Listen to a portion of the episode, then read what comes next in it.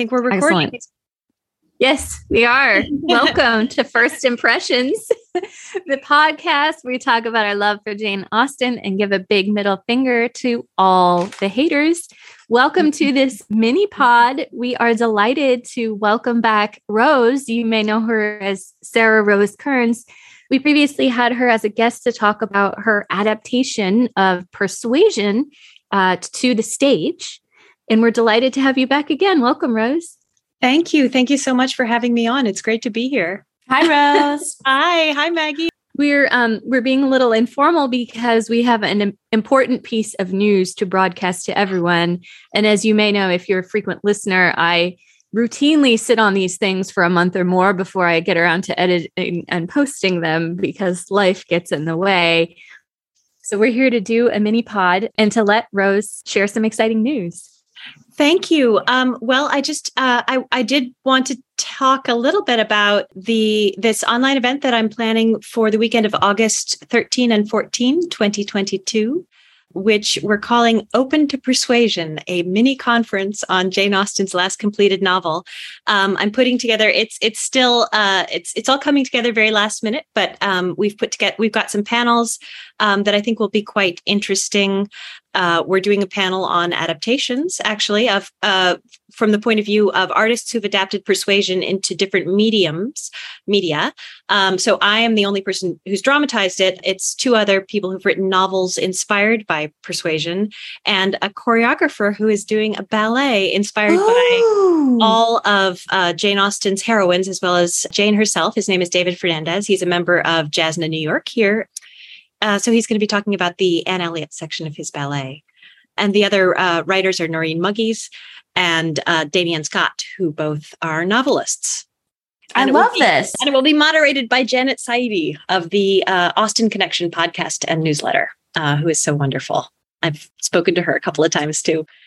This sounds awesome. So this is a pan, just one of the panels of the multiple events you'll be. Yes, that's right. That's right. Um, uh, that will be at uh, it's that's scheduled for five o'clock Eastern, five p.m. Eastern on Saturday, August thirteenth, and then immediately after that, we're going to have two scholars talking about character development and psychology in persuasion. Uh, oh my gosh!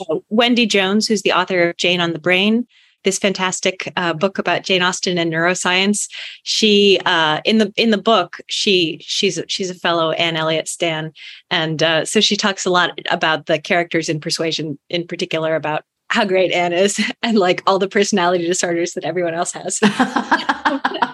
um, and she also has a, a, a column for Psychology Today for their website where she's written several times about characters in persuasion and um, the power of narrative therapy and and the the way that sort of Anne helps Captain Benwick revise his own story and revises hers over the course of the novel. Um, it's really interesting perspective. I find her work so fascinating. And then the other uh, scholar on that panel is uh, Jocelyn Harris, who wrote the book on persuasion. It's called A Revolution Almost Beyond Expression. I think mm. it came hmm. out in the 80s. It's sort of a the definitive in my book the definitive standalone work of criticism on persuasion specifically um, i think it's out of print. I was very lucky in that I found a used copy at the Strand bookstore while I was working on the first draft of my novel because I I'm sorry my my stage adaptation rather um, because I'd, I, you know, I'd, I'd heard it mentioned and I was, and then I looked it up and it was like $300. And then I found it at the Strand for 20 bucks. And then I read it and I was enchanted. And I thought, gosh, I really want to hear this person speak. Who is this Jocelyn Harris? And I looked her up and uh, she lives in New Zealand. And I thought, oh, I'll never, I'll never get to talk to her.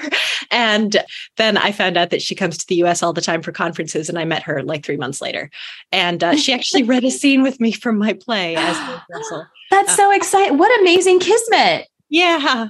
Yeah. She was, we, we met at the Jane Austen summer program in North Carolina in 2017, where I, I did a panel about, uh, with another playwright who'd adapted Persuasion and Jocelyn, who I was to- so like starstruck over, mm-hmm. um, came up to me and was and said, you know, I I understand that you'll be reading some scenes from your from your work. Do you need any volunteer performers? And I said, um, okay. And she said, let me go get my bonnet. and, and you said, oh, um, yeah, yeah, I could definitely, uh, if you don't mind, that'd be great. yeah, exactly. Um, so anyway, she's uh, she and Wendy are both really lovely, and that that panel will be moderated by Tabrisha Jones, who um, who recently moderated the event that I did last month with Devoney Looser and Kate Hamill, uh, a lovely librarian and book blogger um, whom you can find on Twitter at Cup of Tea Jones. And we've got some other things that are in the works, still uh, finalizing some of the schedule details and whatnot, but um, this event is a fundraiser for a theater company that I recently created, which is producing my stage adaptation of Persuasion as a two week workshop in Warwick, New York, just about an hour northwest of Manhattan at the end of this month. So I would love it if listeners, if you're interested in spending a weekend alongside your computer talking about persuasion or li- and listening to things about persuasion, if you'd make a donation to my theater company in any amount, and then you'll automatically be registered for the conference. So, how do we find uh, the link or the information to register and make a donation and help you out? Thank you. Um, well, so the theater company is called the Holy Theater. It's um that's a reference to an essay by Peter Brook, who just died. It's a chapter from his his 1968 book, The Empty Space, where he talks about different sort of modalities of theater and what what theater can do. And one of one of his chapters is called the holy theater. Talk, and um, sort of uh, he he talks about the sort of sense of transcendence and you know bringing in something beyond material reality that his sense of good theater can evoke so anyway, I I chose that as the title because it was meaningful to me. But in retrospect, I feel like I do a lot of explaining so that people won't think it's an actual religious institution. But anyway, the the website is theholytheater.org. It's spelled R-E, but if you spell it E-R, it will redirect. And the the info about the weekend conference on persuasion specifically, you can go to theholytheater.betterworld.org, which is the page we've set up for registration. Awesome. I'm literally going to it right now. oh, thank you. Thank I you like so that much. it's theater within RE. Yes, because it's theater. It's not theater. It's like- really, it, it, it, seems to be about 50 50 split in the US right now. And it's always, I mean, it's always a thing. Like you have to, if you're, if you're sending, um, I don't know, if you're sending a mass mailing to different theaters, like you always have to double and triple check that thing. It's a, yeah. I love it.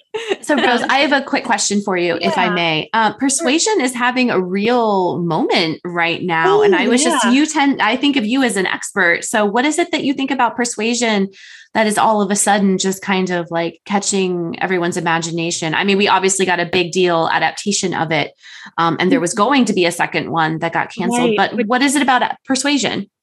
Um, well, I mean, uh, uh, there have been some good think pieces written about this. I, th- I think that uh, at this moment, as we have all been through and are still going through the global crisis of the pandemic, uh, we can relate in a certain way to the sense of uh, the sense of isolation and mm. um, uh, stillness that Austen creates in that novel. Um, obviously, it's uh, it's a post-war novel, right? So the uh, the there's a sense of people coming back together after being separated, not just the two central characters, but communities of people uh, sort of reintegrating. And I, you know, I think that that's that resonates with uh, a lot of people now more than it did two years ago. It's also just it's a beautiful novel. I feel um, the same way. Yeah. it's just there's just just reading it is just it's like immersive and mm-hmm. uh you just are it's the it's a maturity about it i think it is that's um, beautiful but uh, and also i think that's one of the things that we'll approach in uh in the conference it'll be interesting to hear a, a variety of different perspectives on on that i will say those of you who follow me on Twitter, which probably is not very many people in our listening audience. It's everyone, but, uh, Kristen. Everyone. Your Twitter's on fire. I did mention on Twitter, Twitter that, that I really it's a very clubby, but it's also very welcoming if anyone wants to dive in. I, I did mention that I actually really loved the new Netflix 2020 Persuasion, which is controversial, and we don't have to get too much into mm-hmm. it, but it's because because it is does not have the slow build. Mm. It does not have the same agonizing sadness. You know, I don't know that I was ready to sit and watch an Anne Elliot who was going to have to go through it alone. Interesting. Because Anne Elliot does not have a confidant in the book until Mrs. Smith. And even then, she's sort of an imperfect uh, friend in, yeah. as far as her actual support yeah. of Anne. And when we can be that confident and not, I didn't feel like Anne was so alone because she had me. I did not want that isolation and that sadness. And so that's why it, it, it it healed something in me in a way it changed my relationship to persuasion um, because i just i just feel so much pain maybe i'm just too tenderhearted to enjoy hmm. Persuasion the hmm. yeah yeah did I, as i said to you online mm-hmm. go ahead oh no go ahead i was as i said to you online you know i was doing one of these things where i just bash wentworth because occasionally i just have to get it out of my system and then, you know, you and I had a had an exchange, Rose, and I said, I had a revelation. I said, I just can't handle the idea of being unforgiven for eight years. Mm. The idea of of seeking forgiveness for something for eight years. Mm-hmm. Yeah, I say like one stupid thing and then beat myself up for I forever. Know, right? I can't imagine breaking someone's heart yeah that's that's interesting i i mean i i guess my my hot take on the on persuasion which obviously i as somebody who's obsessed with the book i wasn't the target audience. Um but it's that it, that it, it it needed more of an arc that it it was too much the same from beginning to end mm. uh by eliminating the sort of barriers that Anne has uh, has up in various ways. Early in the story there was kind of nowhere for it to go. That was that was my take but i also don't know how i would feel about it if i was coming to it completely as a novice. Mm-hmm. i think that's a good point yeah i think that's a great point and i think perhaps that's the exact same take i had just from a different perspective of someone who didn't necessarily need that uh-huh. Uh, it's it's the Seinfeld of persuasion adaptations. there's no hugging. There's no learning. there's no growth. Of course, I I kid, uh-huh. but that's what it made me think of. Is this like the the we're just gonna hang out and have fun sort of mm-hmm. version. Mm-hmm. Well, somewhere there are some 14 year olds that are obsessively watching that movie and it's going to get them started reading Austen, right? And that's what we want. Exactly. Well, it's so great Rose, it was so great to have you. And thanks for letting me get into Persuasion 2022 a little bit. yeah. and, um, yeah. sorry, sorry to take us off track. I was like, yeah. No, no. it's actually it's interesting. It's interesting to hear you to hear you give that defense of it. Actually, it's interesting to me. So I think it's great that we have it. So, like, if you want to come on again at some point for a full length, we could talk about it because we have three different perspectives. Kristen like loved it. Mm-hmm. I thought it was just okay, but fun. And mm-hmm. like you were not into it at all. So we kind of have like three yeah. diff- totally different viewpoints. Indeed. Um uh yeah, I I I I can share I can share about that. I feel a little churlish bashing another persuasion adaptation. No. You're just uh, I mean you're just coming at it from your own perspective as someone yeah. who herself is also adapting it. Yeah. I think your perspective would be fascinating, but I totally understand that hesitation. Um, I mean, I'll shit but, all over it too. Don't feel bad. Uh, you won't be the only Or well, okay. Can I can I just? I, am actually cur- genu- curious to hear Kristen's response to this since you liked it. Um, so my sense is it's been compared to Fleabag, right? Fleabag is awesome.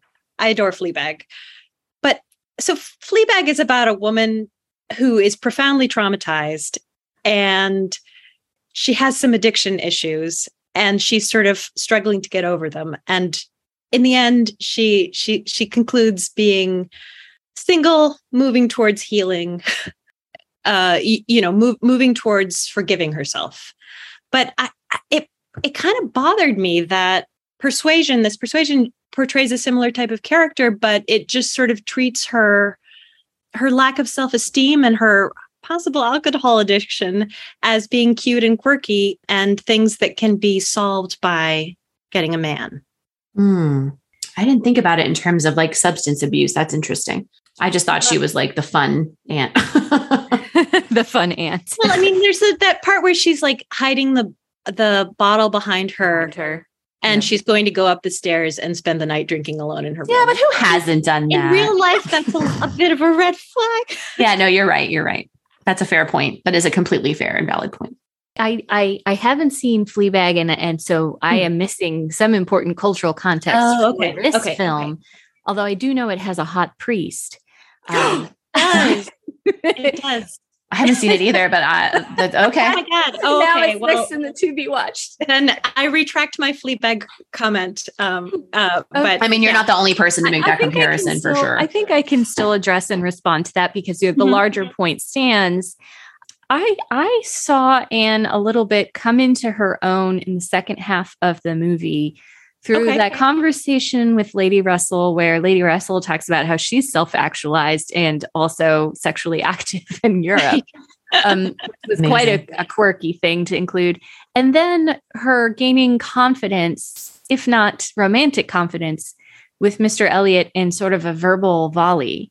Mhm. I think that Mr. Elliot sort of gave her a little bit of her sense of worth back Mm. just because of of noticing her because of of the wordplay because of sort of just um, valuing her as no one in her life seems to do right. Mean, and I mean that's in the book too. Right. Yeah. yeah, it and and and wentworth notices that in the Yeah. book that moment when when wentworth when uh, mr elliot sees anne and she's got this rosy flush from the wind that's the i think that's an important turning point in the book for wentworth emotionally and i love that it's such a little moment but as the reader we understand the import of it very very well all of a sudden Anne has value again in the social interactions where before she was pushed into the corner. And I, I felt that happening in the adaptation, but it could have just been my knowledge that that happens in the book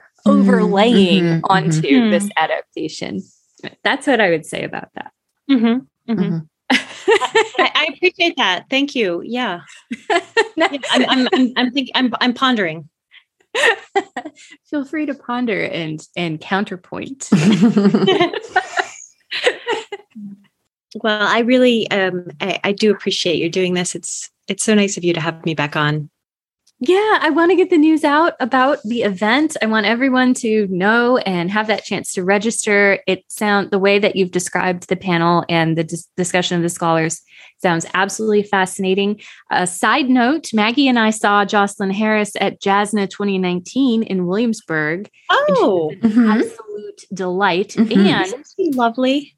she's lovely and she believes the rice portrait is real.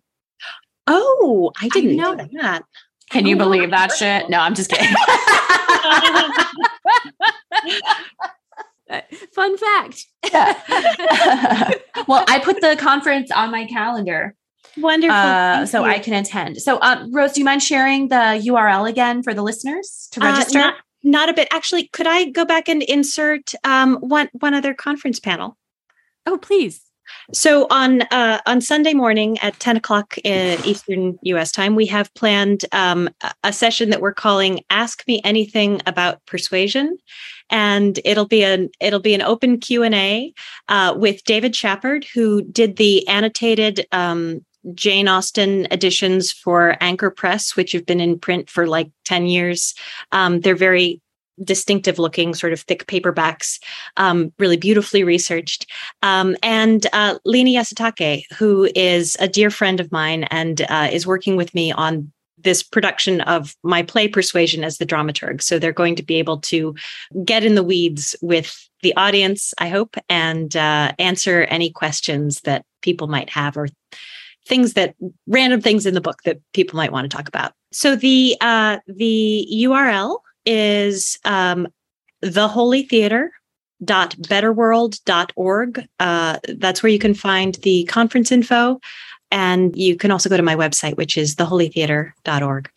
Thank you so much, Rose, for coming on and for sharing this news. And I will get this out and we will get the news spread and Thank hope so to see you guys all at uh, this uh, upcoming event we ha- we have delighted everyone long enough. yes, we have. so goodbye. Bye, everyone. Thank you, Rose. Bye. Bye. Bye.